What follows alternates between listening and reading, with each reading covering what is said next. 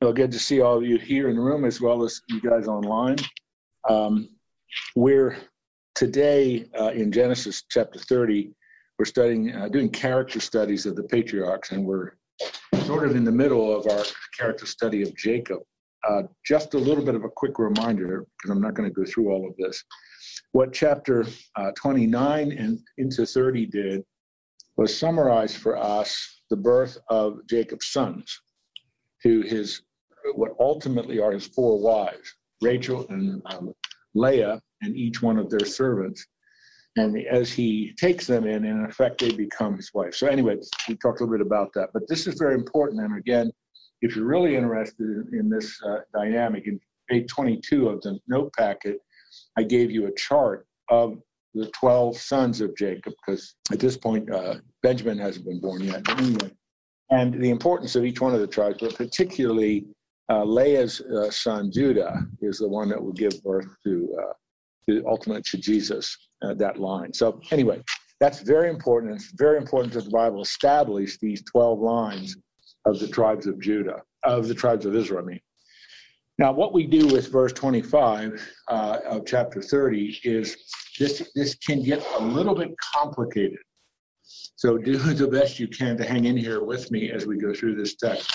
But let me give you the big picture of what is going on here. Jacob makes the decision. He wants to go back to the promised land. And Uncle Laban, remember who he is, Uncle Laban is not interested in that happening. And so what is going to happen is going to be a push and pull between Jacob and Laban. And Laban is going to use his old conniving ways to try to trick Jacob.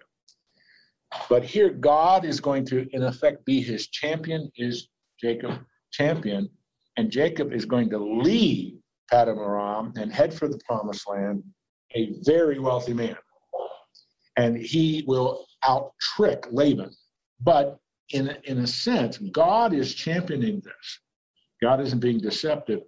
Laban is trying to be very deceptive and very manipulative with Jacob, and God overrides that. And it's really strange because there are some superstitious things that are practiced here, and we want to go through it the best we can and just see that God made a promise to Jacob. I'm going to take you back several chapters.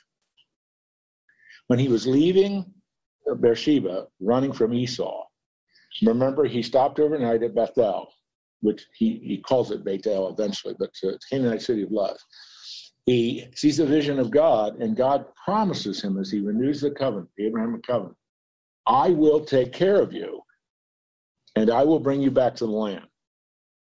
Now, it's really important to remember that, because what is going to happen in this chapter and into chapter 31 is we're going to see God take care of Jacob. And he's going to get out of Paddan Aram and head to the promised land. And I doubt we'll get to it, but then chapter 32 is where Jacob, as he's about ready to cross into the promised land, has a wrestling match with God, which is an incredibly important chapter. It's one of the most important chapters in Genesis. But if we get to that today, it will get started. Next week is probably where we'll finish it. That's kind of an overview, I hope enough of a big picture for you to understand what is about to happen here. Verse 25, let me pick up there. As soon as Rachel had born Joseph, now that was the last thing we talked about. This is the 11th son. One more son to come will be Benjamin, but that's a little bit further on. The year is 1916 BC. Jacob said to Laban, send me away that I may go to my own home and country.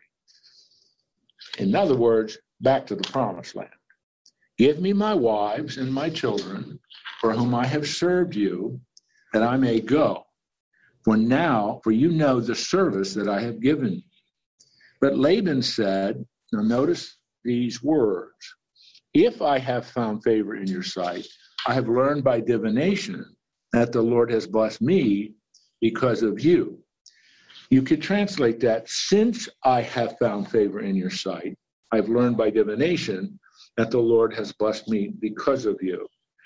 Now, the Hebrew term divination can mean a lot of things, because divination is a broad word used in the scriptures for occult activity. But we do know this. Whatever specifically he was doing, that is not something God approves of. God, I mean, have you ever heard of the word divination? It's not a normal word we use, but usually you're familiar with it. But it's occult practices to discern the will of the gods. So whatever happened here, whatever is going on here specifically, and how Laban says by divination, but he's stating a fact. The Lord blessed Laban because of Jacob. That is a fact. However he discerned that, which God does not necessarily prove that, but what he says is a fact, that Laban has experienced very significant prosperity because of Jacob. Now, what Laban wants to do, and again, as I mentioned, follow me closely as we go through this. You can get lost on all the activity that's going on. Laban wants Jacob and his family to stay there. He's envisioning never seeing his grandkids again. I'm making that up, but I'm sure that's part of it. But I think primarily it isn't filial piety here. He is believing that if Jacob goes, his prosperity will come to an end. So I'm not trying to cut Laban a break, but listen, he's not a really nice guy. He's even more deceptive and conniving than Jacob. So he has one thing in mind. I know I've been blessed because you don't leave. This is what he says. He makes a proposition. I will pay you to stay here. What's it going to cost me for you to stay here? So the ESV, which translation I read from, translates it this way. Name your wages, and I will give it. Because you see, Jacob has fulfilled all of his obligations to Laban. He has served Laban for 14 years. 7 years for Leah, 7 years for Rachel. That's over. And so Laban, he can add up too. He knows it's over. So now he's making a proposition to Jacob. What's it going to cost me for you to stay here?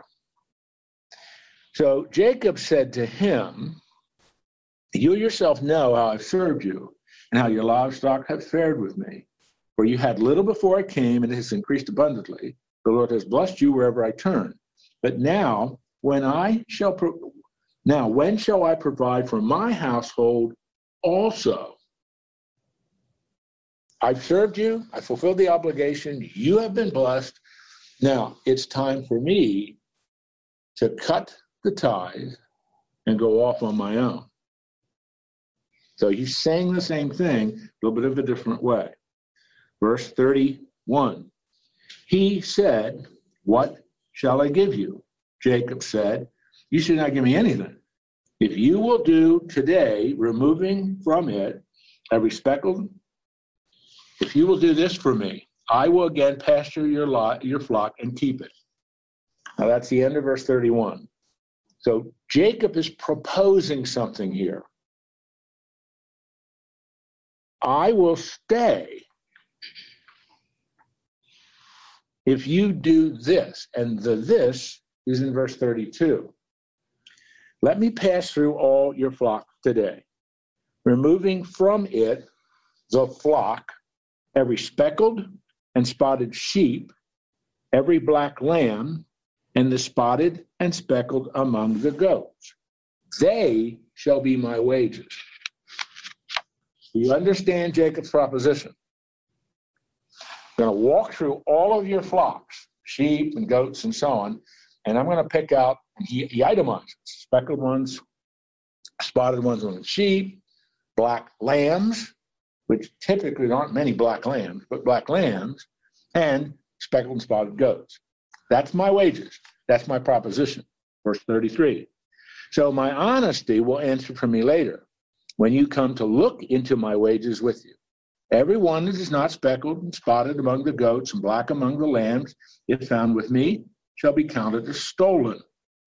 Laban said, good, let it be as you have said. Now Laban agrees to the proposed deal. Now, you with me? You following so far? All right, now, verse 35 is very, very important. Laban has agreed to this. But now Laban is going to take all of this into his own hands and try to outsmart Jacob. Remembering what I said when I began this class today, you've got to remember what God promised Jacob at Bethel. I will be with you. And he repeats the Abrahamic covenant and all that. He says, I will be with you, I will take care of you, and I will bring you back to the promised land. That's what's going on here, because God is now going to intervene in this process and be the champion for Jacob. Look at verse 35. Moses is very clear as he writes this, but is how the verse begins in Hebrew. It's a very strong adversative. It's a contrast. But that day Laban removed all the male goats that were striped and spotted, all the female goats that were speckled and spotted, every one that had white on it, and every lamb that was black, and put them in the charge of his sons. And he set a distance of 3 days' journey between himself and Jacob, as Jacob pastured the rest of Laban's flocks.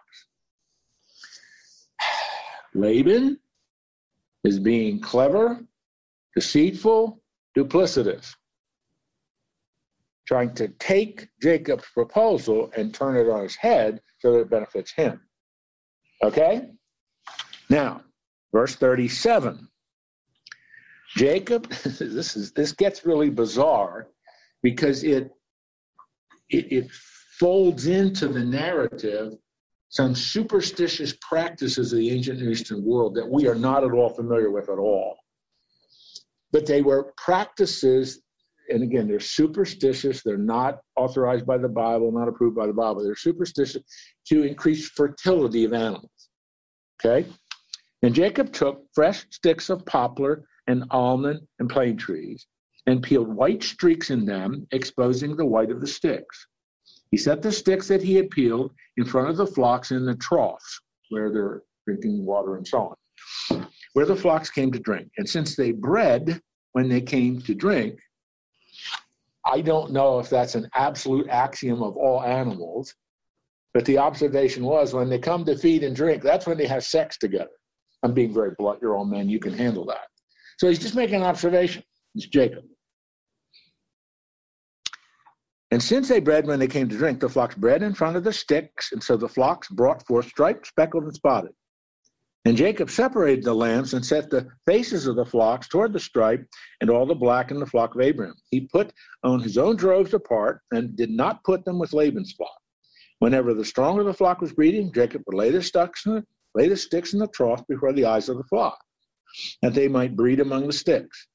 But for the feebler of the flock, who would not lay with them, so the feebler would be Laban's, and the stronger Jacob's. Thus the man increased greatly and had large flocks, female, male servants, and camels and donkeys. So a questionable, superstitious practice that was used to heighten fertility to what we today would call selective breeding is what Jacob's doing.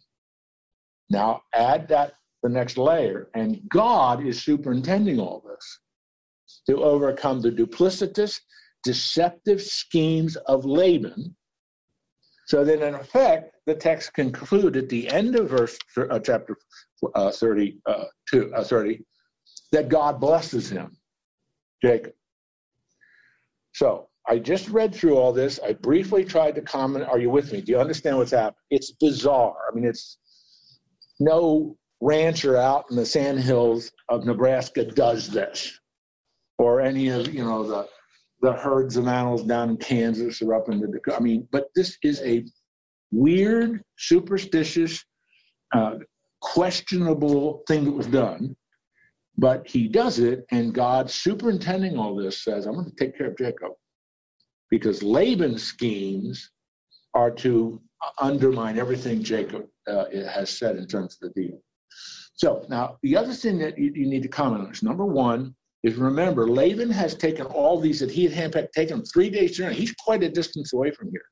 And the second thing you have to remember, this doesn't happen overnight. This is over a fairly extended period of time. We're not quite sure how long, but you're talking about these animals breeding together and then eventually having offspring. So, I mean, this is over a period of time. But the end result is God superintended all this in Jacob's favor. And Jacob now, as he follows the agreed-upon methodology, picking all these animals and so on, he has an enormous amount of wealth. I have a question, kind of a dumb question, about the economy at this time. What does he do with the flock? Does he sell it to people in the city, or do you just keep enlarging it? I don't know if you've ever looked into it. Well, yes. I mean, this entire time of history is a very agricultural society. So everything is essentially subsistence, living, having enough food, animals, as well as the grain and so on. So the grain also that you grow and so on. But a lot of times, again, I'm going to be as simplistic as I can. A lot of times a herder of animals, because most of it was a barter system, there was some exchange of money. It depends on where you are that would be acceptable in these various areas. But it's a barter system where you are exchanging X number of animals for X amount of food for your animals. You see what I'm saying? And the animals would be used for food, but also, and this isn't, it depends on where you are, but all of these societies, all of which were basically pagan, they are offering sacrifices to their gods. So these animals are also used for the sacrifices as well. The Canaanite sacrificed, and the Arameans, which is where this is sacrificed. And of course, the Jewish people, who in this case, just Abraham and his descendants, sacrifice. So is that an answer to your question? Jim, do they have crops in this area at all? Yes, here, yes. This is the upper part of the Mesopotamian Valley. So there is adequate fertile ground there to grow. Some crops. Of those animals were they used to plow the fields and plant the seed and that type of thing too, as far as you know? Probably not.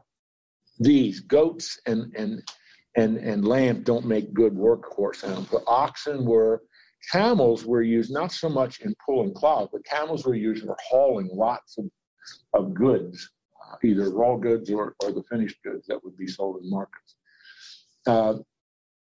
There's virtually no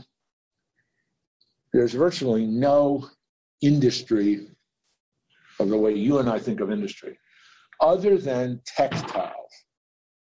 The textile industry is the earliest industry of humanity and its development economically. The making of cloth, that's what textiles are. And that was a very common thing.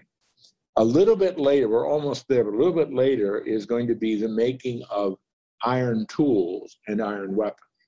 And the Philistines will develop the monopoly of the iron trade in this part of the world at this time. That's a little bit further down the road. This is largely subsistence. These are largely subsistence agricultural societies. And they're still living in a tent. You're correct. Yes. Yes. Now, where there are permanent settlements, what would become known as cities, where there are permanent settlements, it's still, you know, they're walled, but it's still, it's agricultural. And those villages that then become walled villages, which then become walled cities, will become very, very important in the development of the Middle East. But we are 4,200 years ago, basically, with Abraham. We're now about 4,000 years ago with Jacob. You know, so there's not yet, but it's soon going to change with the rapid development of things that are happening with the growing Mesopotamian empires. But you go to Egypt, it's very different. Egypt has a very highly sophisticated civilization. And they're not only subsistence agriculture, they are in commercial agriculture, and they're selling wheat, because the Nile is such a fertile valley. I'm getting way beyond your question, but that's part of it. Dr. Eckman? Yep. So back in verse 32, when Jacob was describing the speckled and spotted sheep and the black lambs, are those substandard, considered substandard? And then he's using that as his ruse with Laban? They would probably be regarded as substandard, whether they actually are as an animal. Yes, that would be accurate. All right, so now we're at the point where Laban has been out connived. I don't know if that's even a word, but he's been out-connived. You know, he's been outmaneuvered. It hasn't worked. So now what we have is, how is Jacob going to get away from Laban? Because it's very clear Laban doesn't want to let him go. And he's done everything. So now chapter 31 is, how does this happen? Because there is increasing animosity between Jacob and his family. Remember, he's got 11 boys and a daughter, plus his 4 wives, plus all of his servants, plus all of his flocks, etc. And Laban and his family and all of his flocks and so on. So there's increasing animosity here. Now Jacob heard that the sons of Laban were saying, Jacob has taken all that was our father's, and from what was our father's, he has gained all his wealth. And Jacob saw that Laban did not regard him with favor as before. Now, those first 2 verses are not exactly true, because Laban has been outfoxed with God's help. But they're looking and they're saying, this is a fact. Jacob's herds are greater than our dad's, and he stole all that from dad. So that's not exactly conducive to good family relationships. And Jacob is noticing, Laban does not look with favor upon me anymore. That is obvious. And the Lord said to Jacob, return to the land of your fathers and to your kindred, and I will be with you. So now Jacob is not only having this propensity and desire to go back home, the Lord has just commanded him to go home with a promise, I will be with you. Now that is reiterating what God had said to him in Bethel, where God reviewed the covenant and promised that he would be with him, take care of him, protect him, and bring him back to the land. So Jacob, here's Jacob. He wants to go back home. He's clearly seen God take care and bless him, and now he has a command from God to go. So Jacob sent, and I love, Moses is really, it's really important here. Moses is giving us a lot of details here. Very specific details. So Jacob called Rachel and Leah into the field where his flock was and said to them, why do you think Jacob didn't talk to his 2 wives back in the camp? All the servants. Well, the servants are there. I mean, Laban, could have other, he's really concerned about Laban hearing what he's about to say. So he summons Rachel and Leah, hey, I'm out in the field. Nobody's around. Come here, I want to talk to you. And I'm making that up, but it's kind of like that. And this is what he says. I see that your father does not regard me with favor as he did before. But the God of my father has been with me. That's an extraordinary statement of faith. He acknowledges, he recognizes, and he celebrates God's protection and God's blessing of him, just as God had promised. You know that I have served your father with all my strength. How many years has he served Laban? 14 years. He has been faithful, Jacob has been faithful to the agreement. Yet your father, you know that I've served your father with all my strength, yet your father has cheated me, changed my wages 10 times, but God did not permit him to harm me. Second statement in this paragraph of Jacob recognizing and affirming God's protection and God's blessing over him. If he said, spotted shall be your wages, then all the flock were spotted. If he said, the striping will be all your wages, then all the flock were striped. Thus God has taken away the livestock of your father and given them to me. He is recognizing third time that God has superintended this mess. That Jacob could only recognize God did this. It's impossible for this to just occur. God's taken care of it. In the breeding season of the flock, I lifted up my eyes and saw in a dream that the goats had mated with the flock, were striped, spotted, and mottled. Then the angel of the goat, God said to me in the dream, Jacob, Here I am. And he said, lift up your eyes and see all the goats, the mate, the flock are striped, spotted, and multiplied. For I have seen all that Laban is doing to you. I am, this is really important. So Jacob is telling us something that we didn't read in the previous section. God is revealing all of this in a dream to an angel, as all the breeding occurs and so on. And then look at this important statement in verse 13. I am the God of Bethel. Bethel is house of God. It's referring back to that Canaanite city, Luz, where Jacob met God and he changed the name of it. I'm the God of Bethel, where you anointed a pillar and made a vow to me. Now arise, go out of this land and return to the land of your kindred. So Jacob is finished now telling what he wanted to explain to Rachel and Leah. He interjects some things that we didn't know, that an angel had appeared and spoke for God, reminding Jacob, in effect, God's superintending all this and taking care of you. And the angel speaking for God, reviews this covenantal relationship. Then Rachel and Leah answered, I'm in verse 14, and said, is there any portion or inheritance left to us in our father's house? Are we not regarded by him as foreigners? For he has sold us. He has indeed devoured our money. All the wealth that God has taken away from our father belongs to us and to our children. Now then, whatever God has said to you, do. So the comment of Rachel and Leah further solidifies the character trait of Laban. He was a real rascal.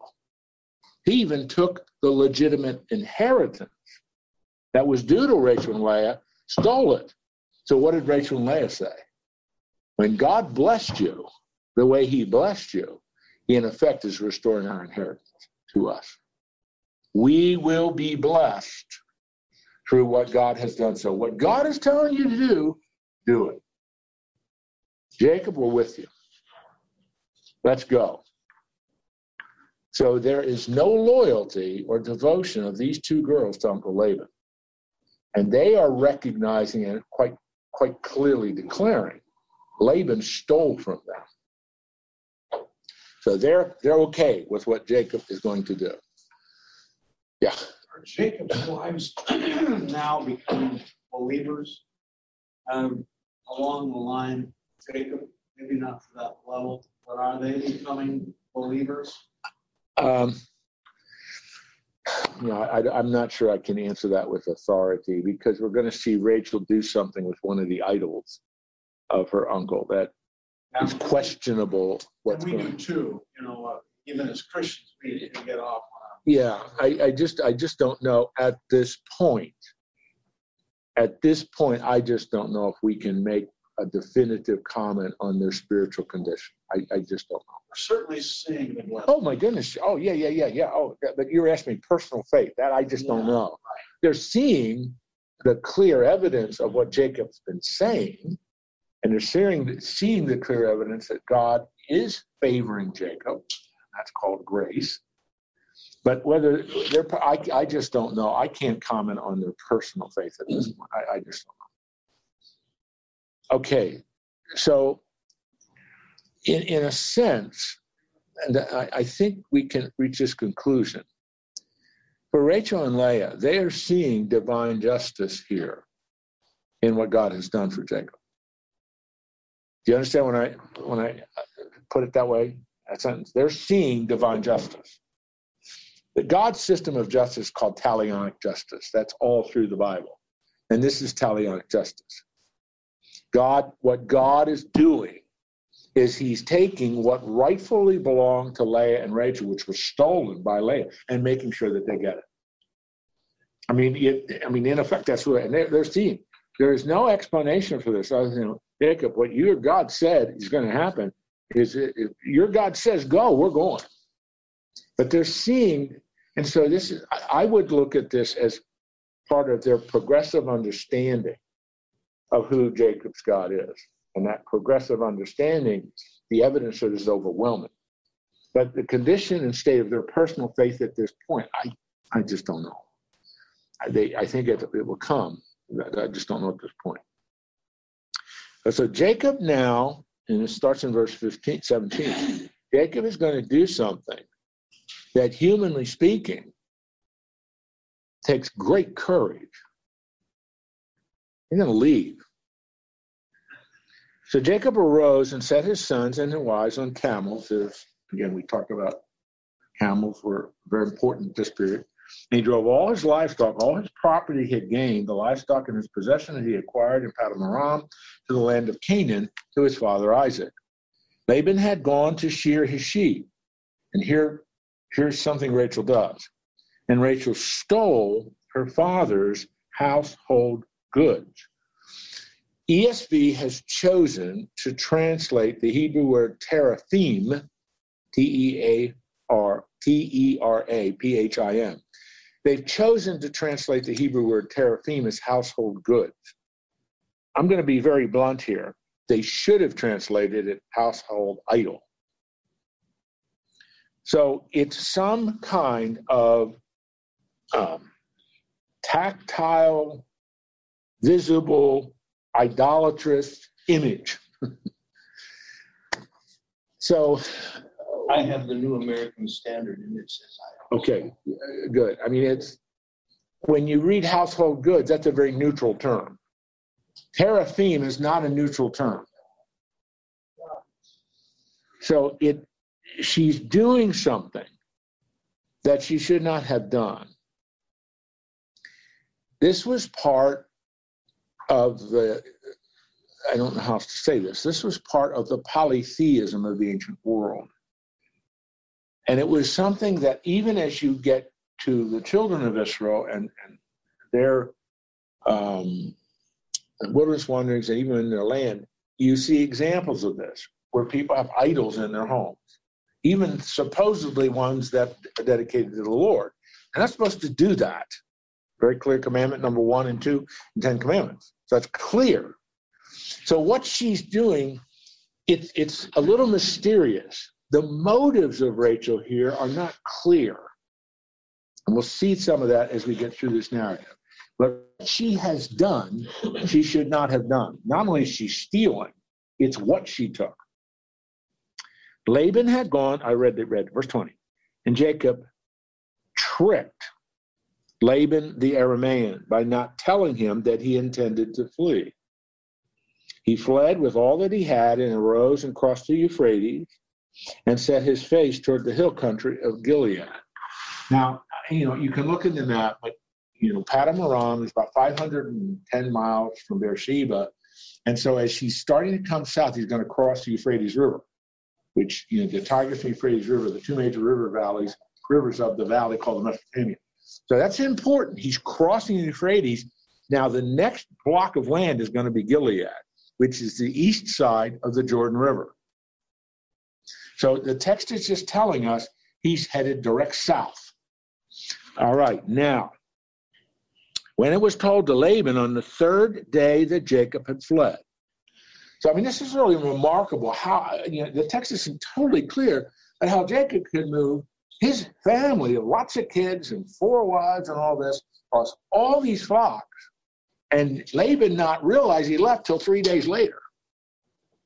So however this works out, 3 days later, Laban finds out they've left. Continuing. He took his kinsman with him and pursued him for 7 days and followed close after him into the hill country of Gilead. Now that means they're now south to just the edge of the eastern part of the Jordan River and the Sea of Galilee and all that. But God came, this is verse 24, God came to Laban the Aramean in a dream by night and said to him, be careful not to say anything to Jacob, either good or bad. That's interesting.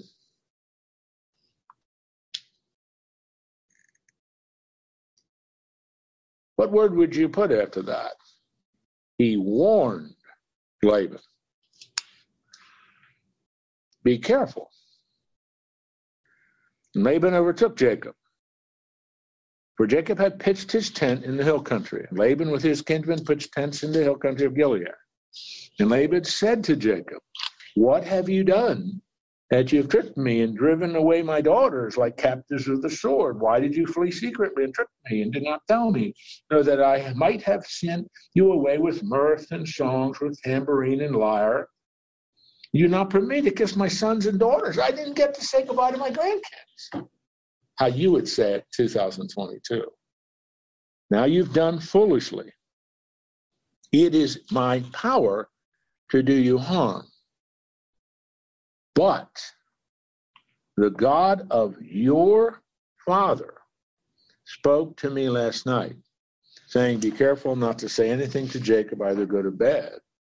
And now you have gone away, because you have longed greatly to be in your father's house. But why did you steal my goods? Now, let's just think through this.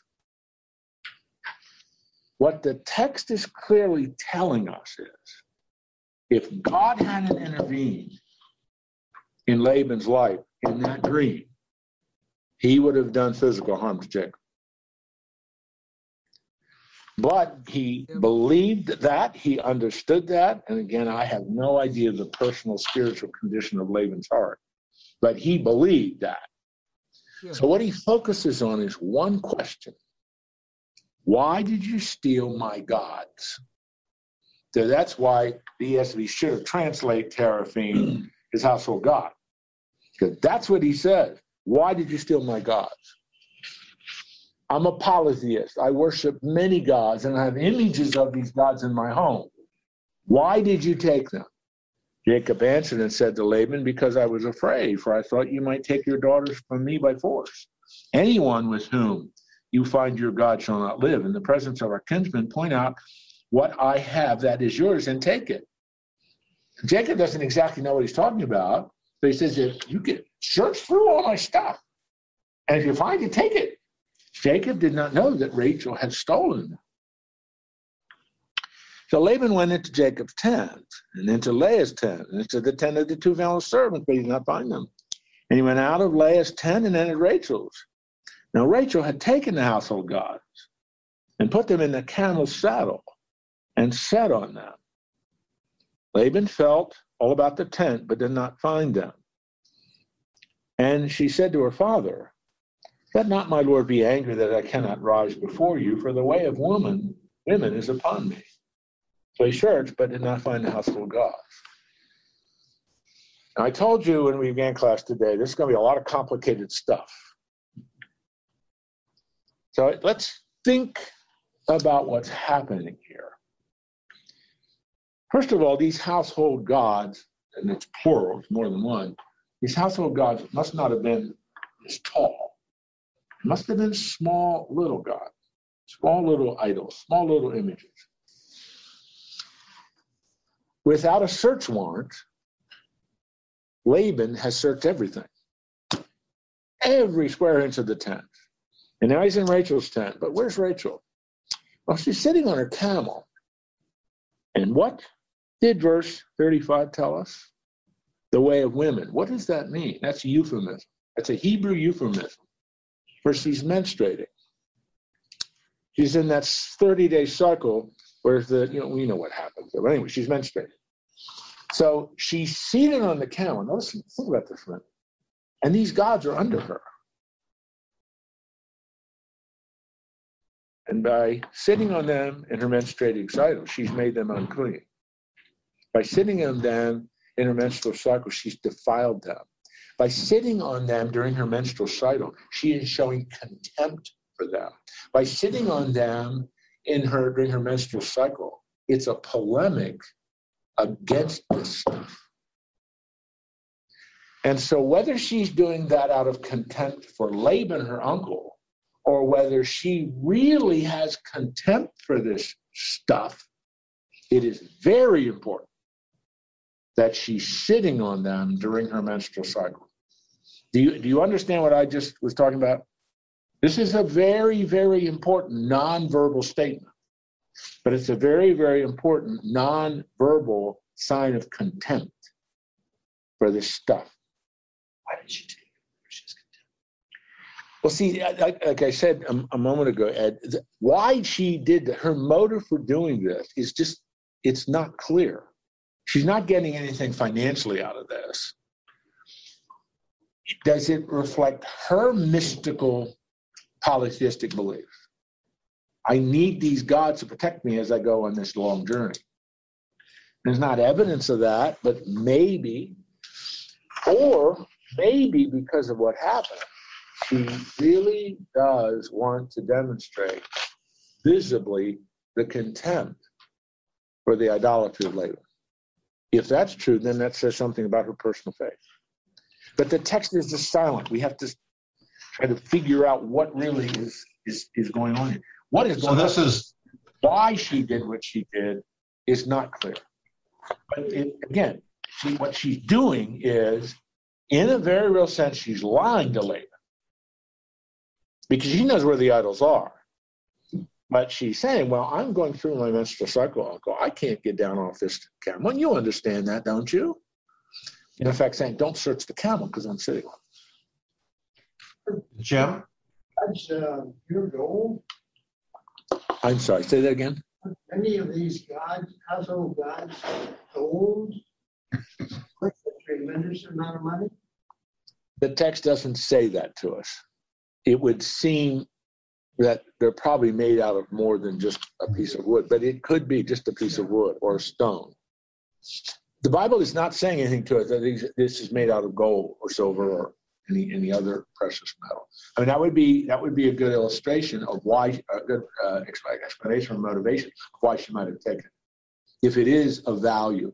But the text is silent on that in terms of whether that's true or not. Did someone online have a question? Yes.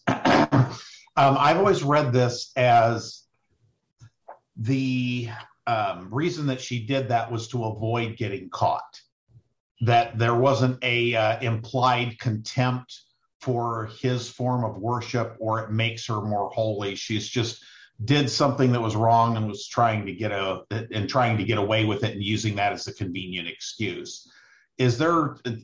What's the support for the kind of second layer of meaning there, since the text is silent on it? Well, Russ, think about it in this way. In the conversation that she had with Jacob, which she and Leah had with Jacob, and all that they had said, what your God has said, we will do it, we will go, and so on. She has acknowledged and agreed that God has protected and taken care of Jacob and indeed has blessed Jacob. So, Russ, by sitting on these gods during her menstrual cycle, she is also demonstrating the impotence of these gods. They're impotent, they're not powerful, and whether she's personally believing that or not, and I just don't know, whether she personally believes or not, in effect, Russ, that is exactly what she's showing. That's what her actions are doing, in effect. That's what I mean. You know, the uncleanness demonstrates that, but the motivation is what I don't. Well, see, that's why I was answering to the guy's questions here in the room. Her motivation, to as far as I can study the text, is unclear. Mm-hmm. But what you can say, to use your metaphor, another layer of meaning, at least God is demonstrating through what Rachel has done, the impotence. Mm. You know what I remember by impotence, you know? Yes. Okay. The impotence of Laban's gods.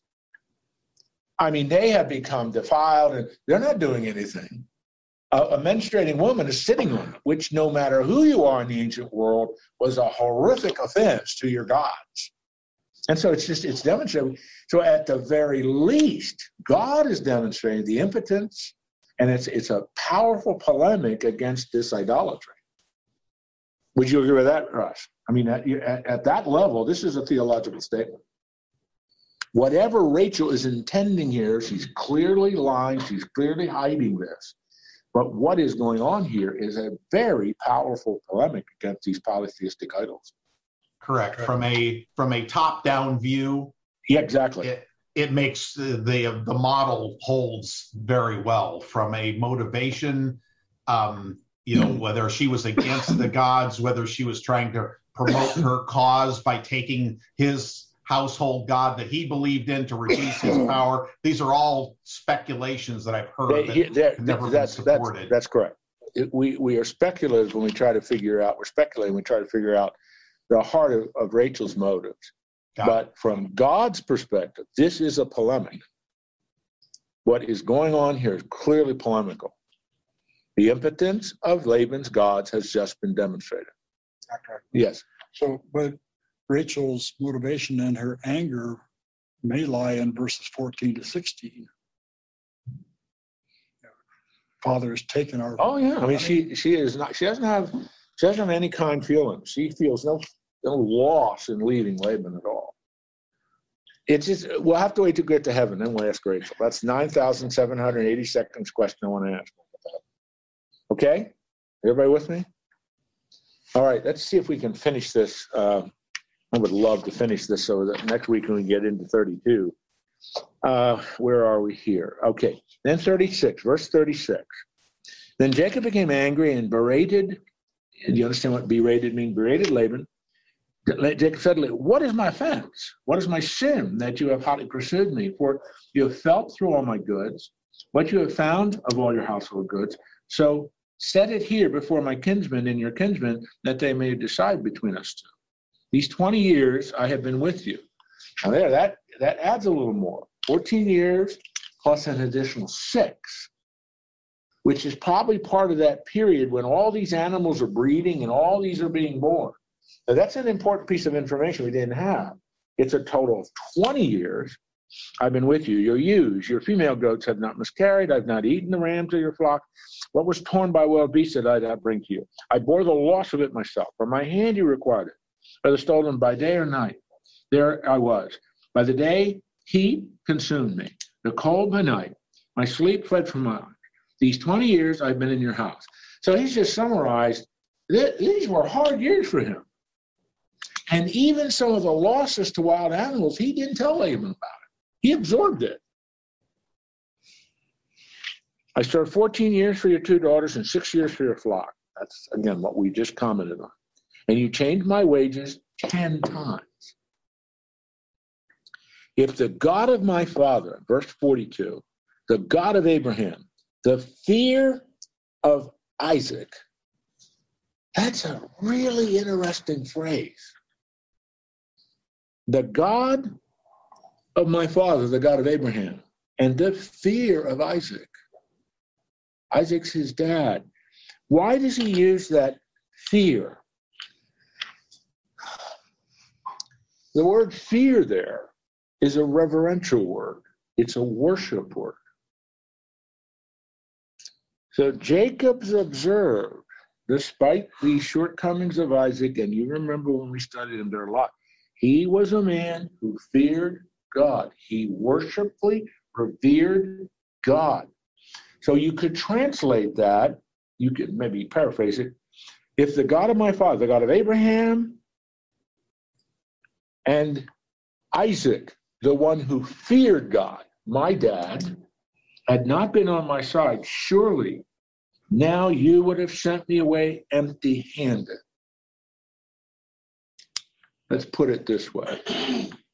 My covenant-making, covenant-keeping God was my champion. That's what he's saying. My covenant-keeping, covenant-making, covenant-keeping God's been my champion. He saw my affliction, the labor of my hands, and rebuked you last night. That's why he spoke to you in that dream last night. God's my champion. And you're not going to be able to overcome him, Laban. And Laban answered and said, the daughters are my daughters, and the children are my children, the flocks are my flocks. All that you see is mine, which is not true.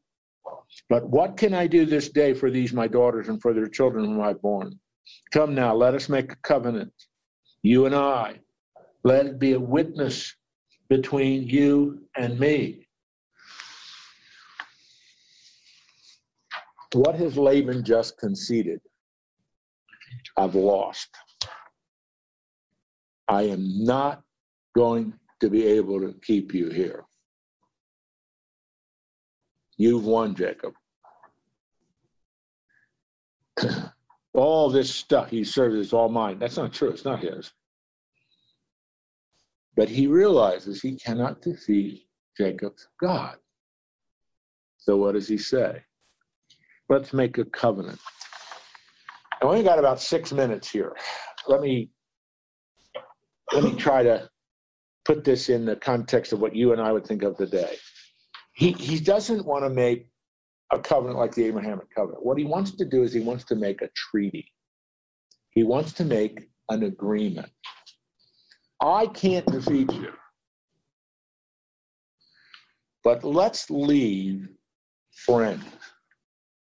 Let's leave as colleagues who mutually agree on something.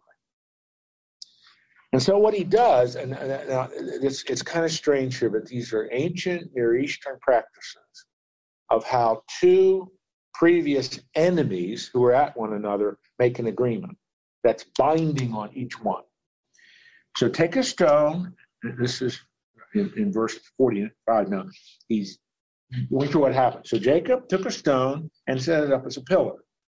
And Jacob said to his kinsmen, gather stones. And they took stones and made a heap. And they ate there by the heap. Laban called it Jagar-Sahadutha, which is utterly meaningless to you and to me. But it's an Aramaic term because the Arameans, he's an Aramean, spoke Aramaic. They didn't speak Hebrew. Spoke Aramaic. And Jacob called it Galeed. So they each named this pillar of lots of these stones. And Mizpah, he called it Galeed. Jacob calls it Galeed and calls it Mizpah. Now, Mizpah is a term you will see in the Old Testament. Mizpah literally means watch post or like a rook in chess. Mizpah, for he said, the Lord watch between you and me. When we are out of one another's sight, if you oppress my daughters, if you take my wives beside my daughters, although no one with us sees, God is a witness between you and me. So when Jacob utters what he utters, who is the primary witness to this agreement? God is. Because in an ancient agreement between two warring parties, there are witnesses. There are people who are witnessing the agreement you guys just made, these two warring parties. We have lots of those from archaeologists, found lots of those. But Jacob is saying, the most important witness to this agreement is God. And Laban, if you break this agreement, you're breaking an agreement that God has witnessed. And Laban said to Jacob, go, see this heap, this pillar, which I've set between you and me? The heap is witness. The pillar is witness. I will not pass over this heap to you. And you will not pass over this heap and pillar to me to do harm. The God of Abraham, the God of Nahor, the God of their father, judge between us. So Laban is agreeing to this. I agree. Your God is the witness to this, the God of Abraham, the God of Nahor. So Jacob swore by the fear of his father Isaac. He swore by Isaac, the one who feared Yahweh. And Jacob offered a sacrifice in the hill country and called his kinsmen to eat bread. They ate bread and spent the night in the hill country. Now, this is a very, very important aspect of what's going on here. That last sentence, it's in that part of verse 54. They eat a meal. They eat a meal together, which is the final sealing of the agreement. That is one. Now, I want you to think about this for just a little more deeply. Because as God sets up the covenant arrangement with the children of Israel, and they do their sacrifices to him. One of the it's a lovely thing to study, quite honestly, but it's called the peace offering, where you make an offering, you, as the community of believers, you make the offering, and then you have a meal at the end of that. It's called the peace meal, the peace offering. And the language, when you go back to that, is God, in effect, is celebrating with you, because peace, shalom, means everything is right between you and God, and you share that in a fellowship meal. That is what is going on here. This is the word shalom isn't used here, but this is like a peace offering.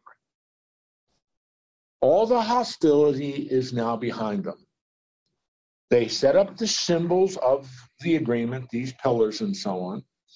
Jacob says God is the witness to this. Laban agreed. Okay, I agree.